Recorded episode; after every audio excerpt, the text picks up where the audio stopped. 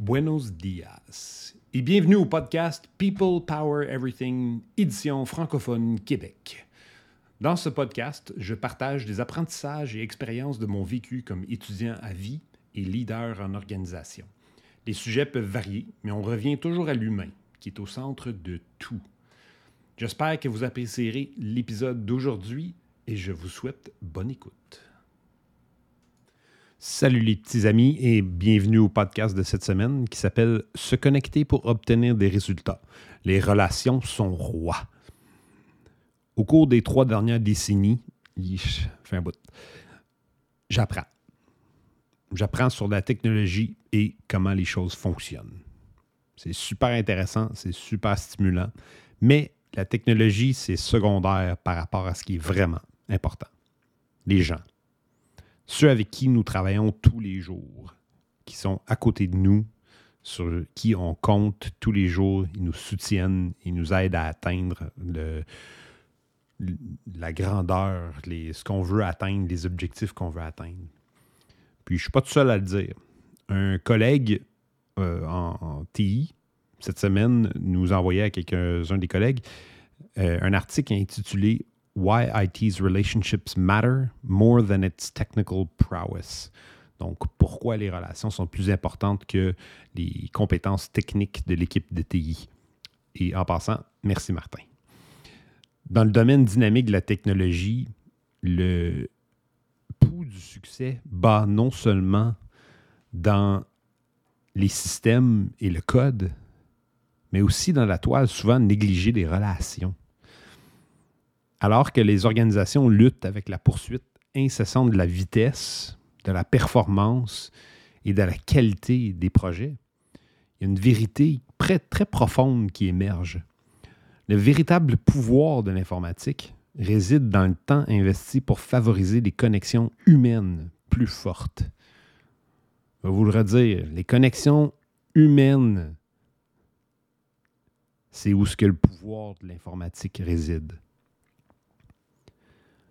En plongeant au cœur du succès en informatique, on découvre le rôle pivot des relations. Les projets et programmes réussis ne sont pas des entreprises solitaires. On ne fait pas ça tout seul. On prospère grâce à la synergie collective.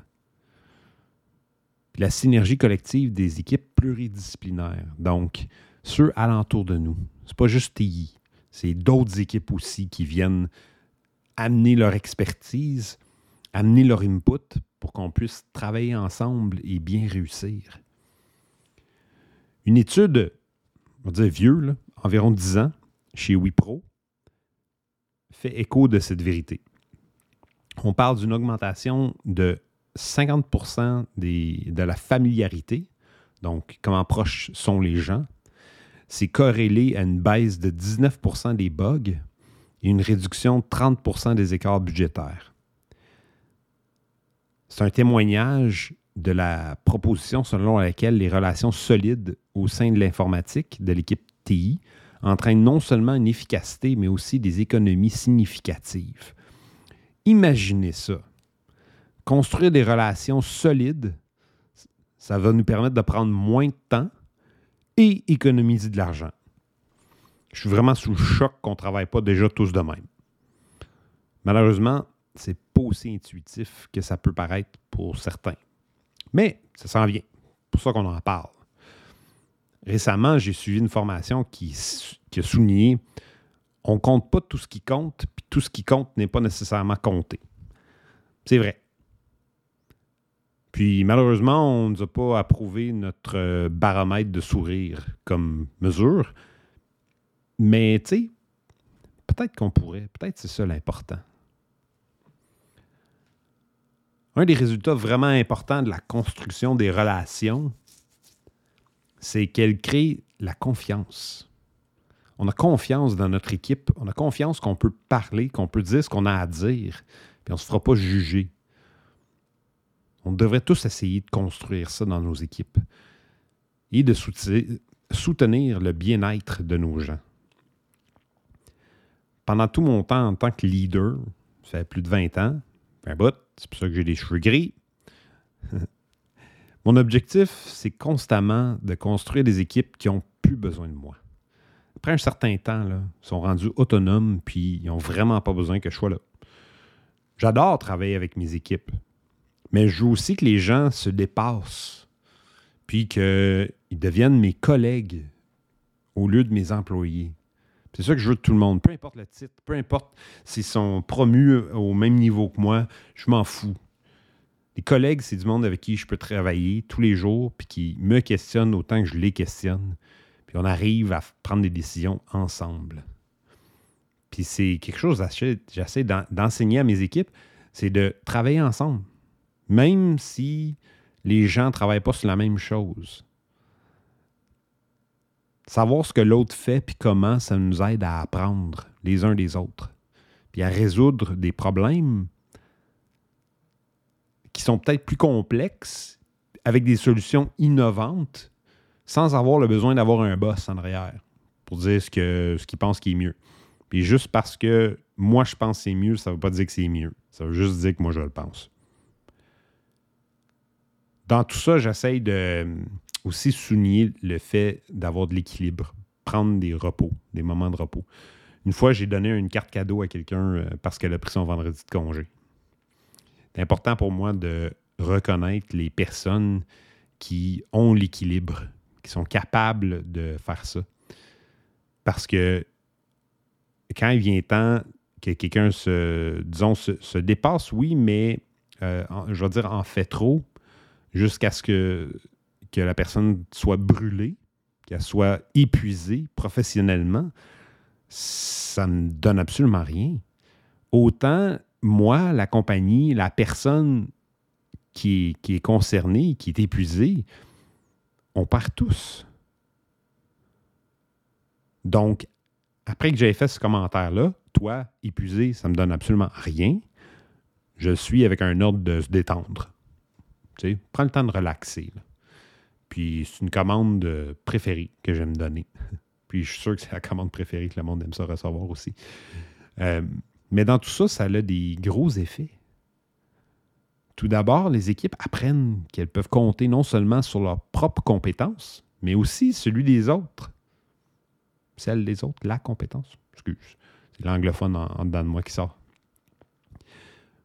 Je leur fais confiance pour qu'ils fassent leur travail qui demandent de l'aide quand ils en ont besoin. Aussi, j'ai eu l'opportunité de promouvoir plusieurs de mes employés à être mes collègues. c'est devenu des très bons collègues.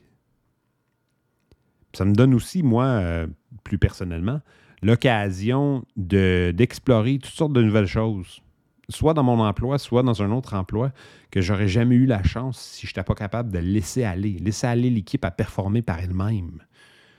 Donc, c'est vraiment une solution gagnant, gagnant, gagnant? Ouais, il y en a au moins trois là-dedans. Puis en plus, dans tout ça, les relations améliorent la coordination et l'apprentissage au sein des équipes. Donc, on communique efficacement ce qui est le sous-produit, si tu veux, des relations solides une bonne communication, c'est d'habitude, c'est parce qu'il y a une relation solide. ça garantit que les membres de l'équipe comprennent. Comprennent aussi quand et comment communiquer. Les relations, les bonnes relations, je devrais dire, amènent ça. Ça conduit une meilleure coordination des activités. Puis lorsqu'on travaille suffisamment avec quelqu'un, on apprend à connaître ses habitudes. On comprend ses préférences. On comprend son potentiel. Puis des fois, on n'a même plus besoin de se parler.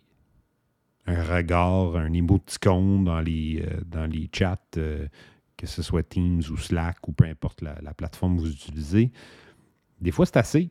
Même pas besoin de se parler. On sait ce que l'autre pense déjà. Ça, c'est des bonnes relations. Ça permet aux équipes de tirer parti des connaissances de tout le monde.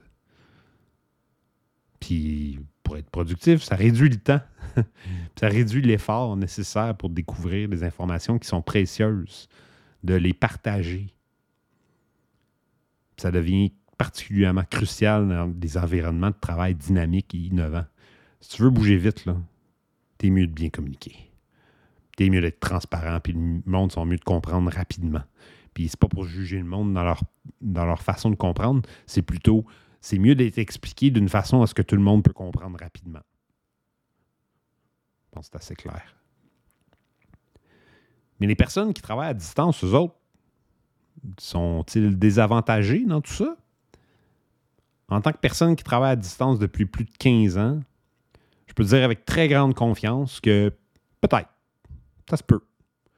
Tout dépend vraiment de l'environnement et des gens.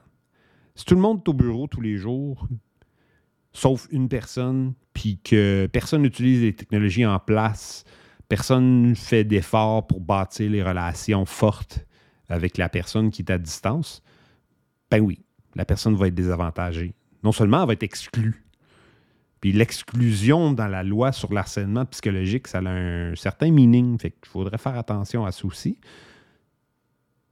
Mais ça ne fait pas de sens exclure quelqu'un. C'est quelqu'un qu'on a pris assez de temps pour l'embaucher, pour l'amener avec nous. On est aussi bien de l'inclure puis d'en profiter.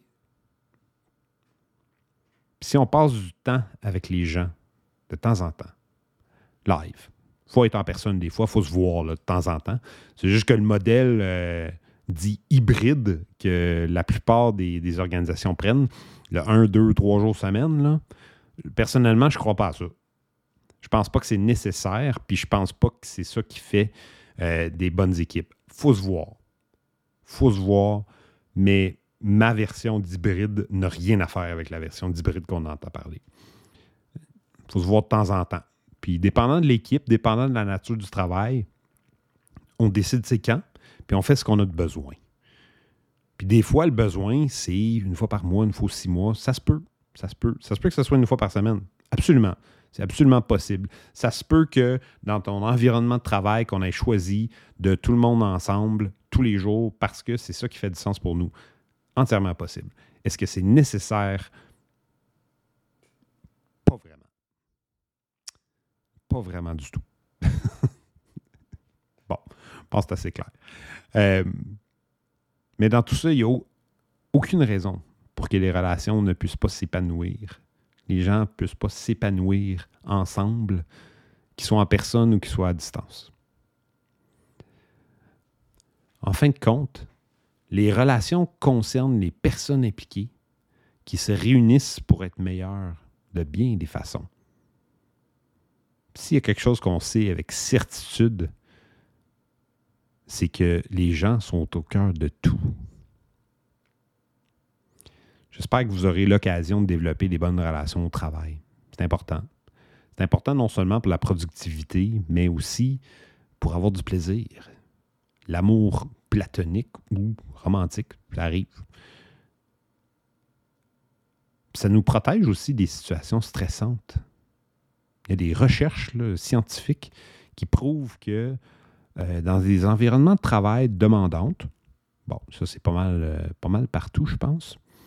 Certains jobs non, mais je pense que c'est pas mal partout.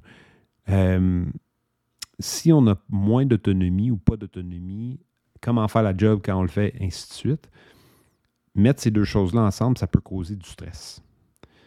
Puis le stress à long terme, c'est vraiment pas bon pour la santé, que ce soit mentale ou physique mais avoir au moins une personne, une personne qui vient nous soutenir, qui vient nous aider, qui vient nous comprendre, avec qui on a une bonne relation au travail, ça vient réduire les risques de beaucoup. Vous pouvez consulter le modèle de Karasek et Théorel de 1990 si vous êtes intéressé, ou vous m'envoyez un email john at peoplepowereverything.com, puis je vous enverrai une référence.